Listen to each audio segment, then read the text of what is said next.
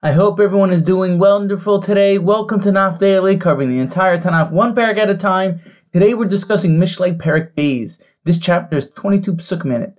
The chapter opens with Shlomo talking as if he's talking to his child. He urges to accept his words and take his advice. You should seek wisdom like you search for silver and hidden treasures. Your search for understanding will bring you to know and fear God.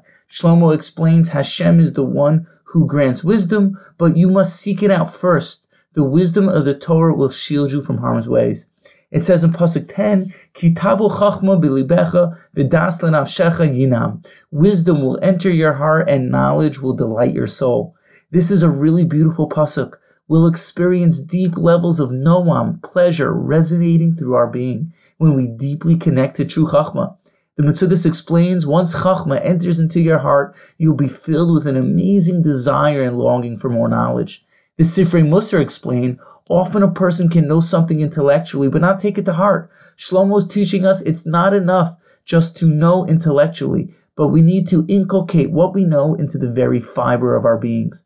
Rabbi Yisrael Salanter used to say, the longest distance in the world is the distance between your head and your heart. Yet it's only a few inches away from each other, but it can take a lifetime to connect. We need to not just be intellectual Jews. We need to serve Hashem with passion, desire, great simplicity, sincerity, and happiness.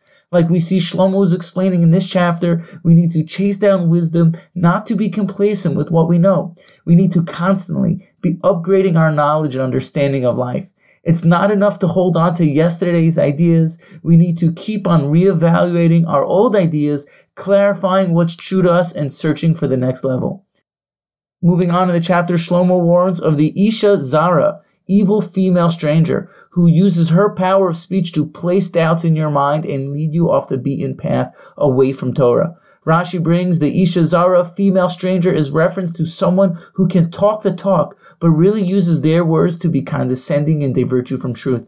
On a different note, this woman will bring you to depression and ultimately death. As it's known, people who fall to various sins with women often get stuck in a vicious cycle of addiction, which wreaks havoc on one's personal life and emotional world. Rabbi Nachman explains the Isha Zara is none other than Lilith, trying to bring a person down in the arena of Kedushas Habris. As we know nowadays, so many people struggle in this area. However, a person should never give up no matter what you've done in your life. Because as we're learning, a person can find the wisdom of God no matter where they are in life.